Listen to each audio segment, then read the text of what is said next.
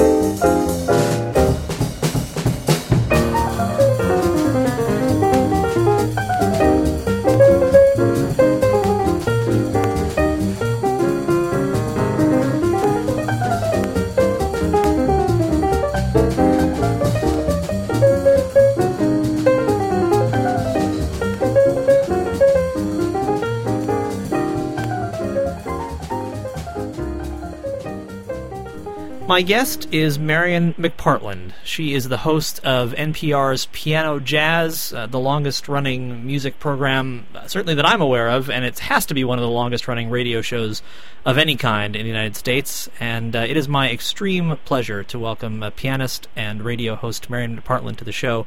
Thank you so much for being here. Oh, I'm glad to be here, Jason. Uh, I guess you know we just had a celebration for doing 30 years of piano jazz. Which is incredible. Let's just start right there. When you started this show in, in April of 1979, did you think that in uh, July of 2009 we'd we'd still be talking about this show? No, I really didn't. I thought it will probably go for a few months or something like that. I didn't really know how good I would be at it, but all of a sudden, it's like couple of years went by, and um, then we got a sponsor. We got Exxon to sponsor us, and uh, the thing just kept going. And we've had all kinds of guests, piano players and trumpet players, and even people who don't play an instrument, who just talk like Nat Hentoff and um, it's been very exciting, and, it's still going on, of course, with 30 years plus now. Now you've actually uh, been a broadcaster longer than 30 years, I know, because you you did things before piano jazz. How did the idea of you becoming uh, moving beyond just uh, playing the piano, uh, which you do so well, and actually becoming a, a host of a program? How did that idea first get started? I think I was sort of between gigs. It was, I think, rock had just started to take over, and there's a station in New York, uh, WBAI, and I knew somebody there, and I asked them, "You think I could come up and play some jazz for an hour or two at your station?" And they agreed, and I. That's really how I started. I just thought I have to combat this rock invasion some way. So uh, I just played records and somehow fell into uh, an easygoing way of talking, and so it held me in good stead when I got to start piano jazz. When you were at WBAI, did you start bringing in guests and talking to them about jazz?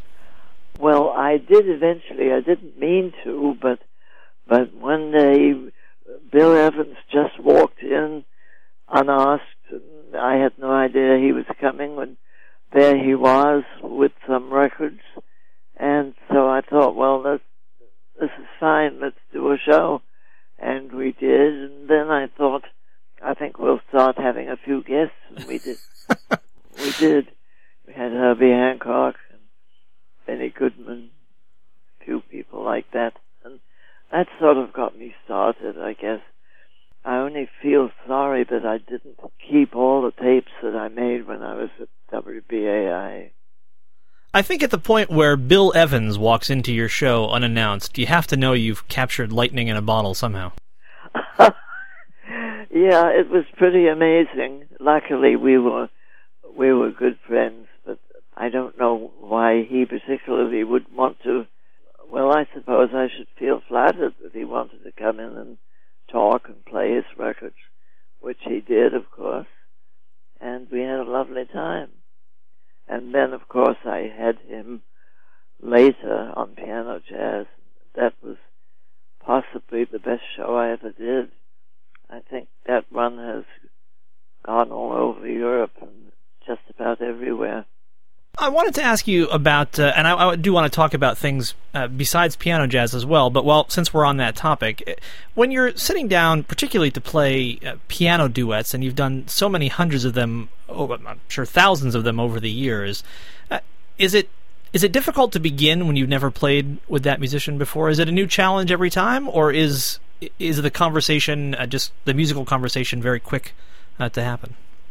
I don't know. It's it's not difficult, even to, to people that say, well, I've never played two pianos, or I don't know, it just has, hasn't been that difficult. We, we just discuss the tune and what key to play it in, and away we go and hope for the best.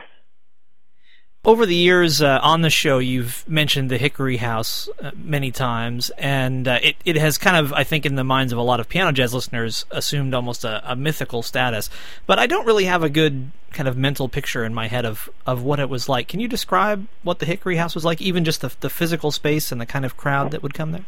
It's funny. We, when I think of the room, it's really not a, a good jazz room.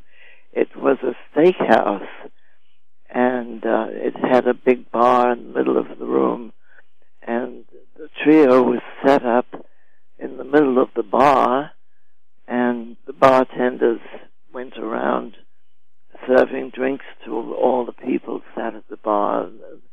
That was evidently considered a, a great place to sit to hear the music was at the bar. But it was really a like a rough and ready place with sawdust on the floor, and they featured steaks. But it was a really good jazz room in spite of all that. We had all kinds of people. Duke Ellington was somebody was there almost every night because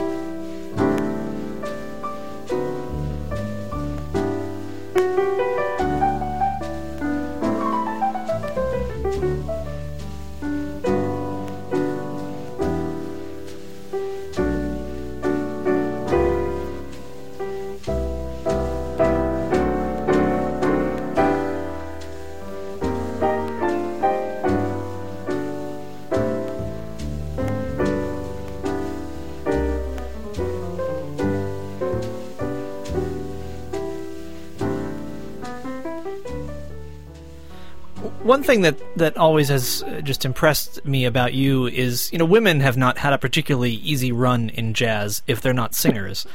and you seem to have uh, been able to, to make it one way or the other uh, ever since you first stepped foot on these shores and even before that. Uh, to what do you attribute that?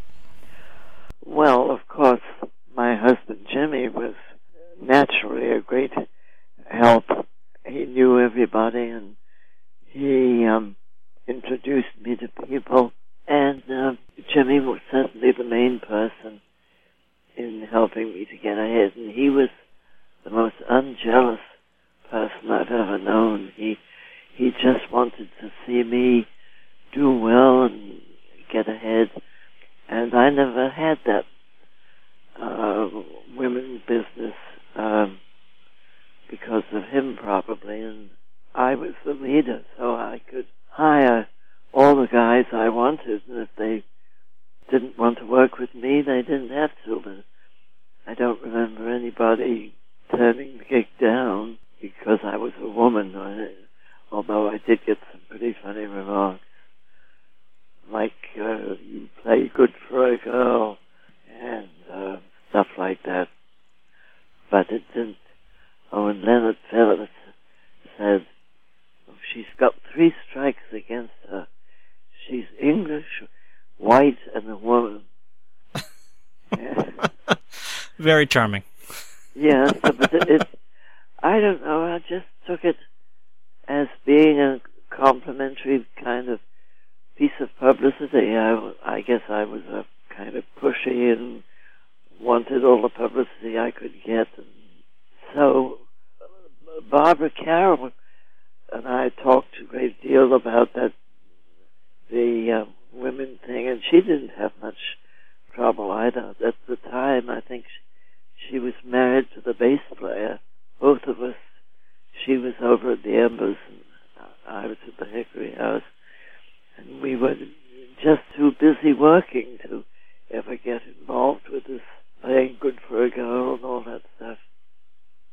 You recently uh, chose to compose a piece uh, in honor of another remarkable woman, and uh, I wonder if you could talk about a portrait of Rachel Carson, who she was, and, and why you chose to honor her that way. Well, of course, I'd read the book, and it meant a great deal to me, and I just am seeing how everything's falling apart, and uh, the food chain is getting all messed up, and I don't know, every, everything she said in her book seemed so meaningful. And one day I just thought, well, all I can do really is write about this or play something. And so I improvised a piece and it sounded pretty good and I had somebody transcribe it and then I gave it to um, a very fine arranger whose name I Is that uh, Alan Broadbent? Alan, well, thank you. Uh, my mind is going. And uh, he did a beautiful arrangement. So I've played it two or three times. I would, I would like to get to play it more often. Turned out very nicely. And a relative of um, Rachel Carson, I think her cousin, came to one of the concerts and was quite thrilled that we did a thing like that. Let ask you, after all of the shows that, that you've recorded, all the thousands of gigs that you've played, is it is it still fun for you to sit down at the piano and play jazz? Oh, sure. I couldn't do it otherwise. I mean, you get your, might have your off night, or I don't know, it isn't always fun, but most of the time it is fun.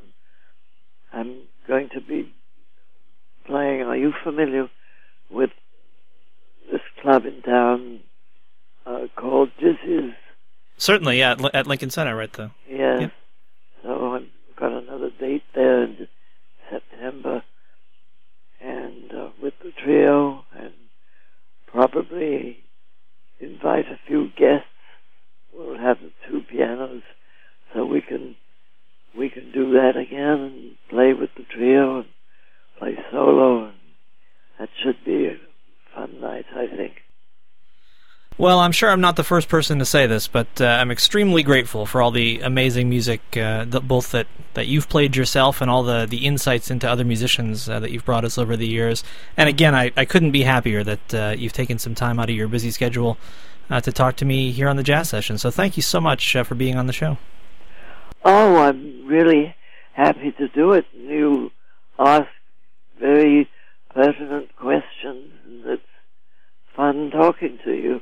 Well, thank you very much, and uh, I'll try to make my way to Dizzy's in September and check out the gig. It's the September September 15th. September 15th. That's Yes. fantastic. Well, thank you again. I really appreciate it. Okay, Jason, my pleasure. Take care. Bye. Bye bye.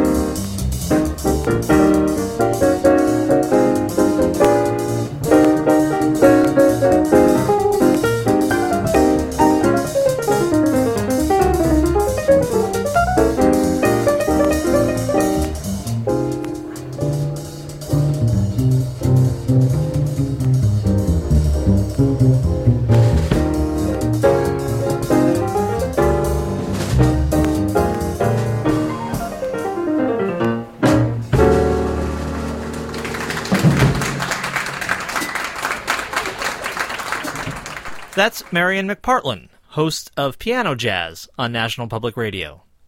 You've been listening to The Jazz Session. I'm Jason Crane. The Jazz Session is presented by AllAboutJazz.com, the web's leading source for jazz news, reviews, MP3 downloads, and more. Every episode of The Jazz Session is available for free at thejazzsession.com and in iTunes. The show's got an email mailing list, which is a great way to win free music. You can sign up at thejazzsession.com. If you're on Facebook, there's a group for the Jazz Session, and I give away music there too. The theme music for this show is by the Respect Sextet, online at respectsextet.com. Thanks also to Dave Rabel, who designed the Jazz Sessions logo. The Jazz Session is distributed under a Creative Commons Attribution Non-Commercial No Derivative Works 3.0 United States license. You can find out more about that at thejazzsession.com. Thanks very much for listening. Please support live jazz whenever and wherever you can, and come back next time for another conversation about jazz on the Jazz Session.